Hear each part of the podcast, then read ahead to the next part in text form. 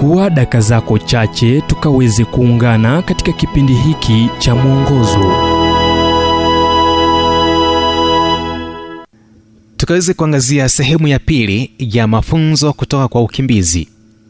Kitabu cha luka mlango wa 15 mstari wa 17 hadi 18 alipozingatia moyoni mwake alisema ni watumishi wangapi wa baba yangu wanaokula chakula na kusaza na mimi hapa ninakufa kwa njaa nitaondoka nitakwenda kwa baba yangu na kumwambia baba nimekosa juu ya mbingu na mbele yako.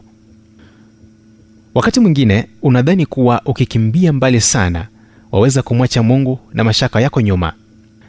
Palikuwa na mtu kama huyu kwa jina yona ambaye ujuzi wake unasema hata katika huzuni yako kuu zaidi utaweza kumpata mungu. Mlango wa pili wa kitabu chake cha agano la kale unaobeba jina lake uko na maneno ya maombi aliyoomba alipohisi kuwa kifo kimemfikia. Hii hapa nakala. Nalimlilia bwana kwa sababu ya shida yangu naye akaniitikia. Katika tumbo la kuzimu naliomba nawe ukasikia sauti yangu. Yona mlango wa pili mstari wa pili. Eliya alijifunza kuwa mwisho wa kukata kwako tamaa unaweza pata mwelekeo mpya wa maisha yako akiwa ameungulika kihisia alikimbia kwa ajili ya vitisho vya yezebeli mwanamke mwovu. Kwa siku 40 alisafiri hadi negevu jangwa lilokuwa ukiwa lenye mchanga moto na maji kidogo sana.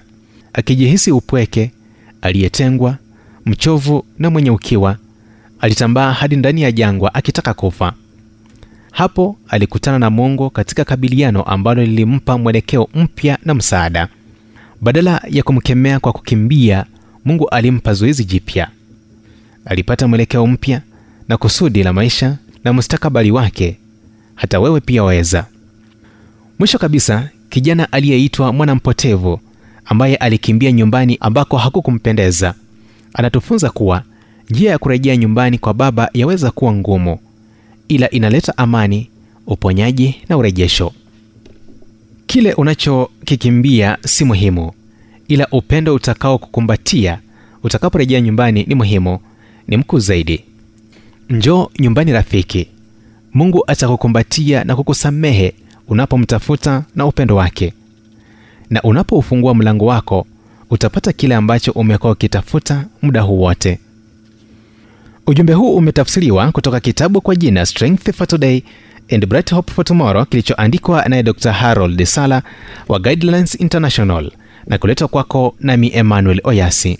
Na iwapo ujumbe huu umekuwa wa baraka kwako tafadhali tujulishe kupitia nambari 722 331 412 kumbuka ni 722 331 412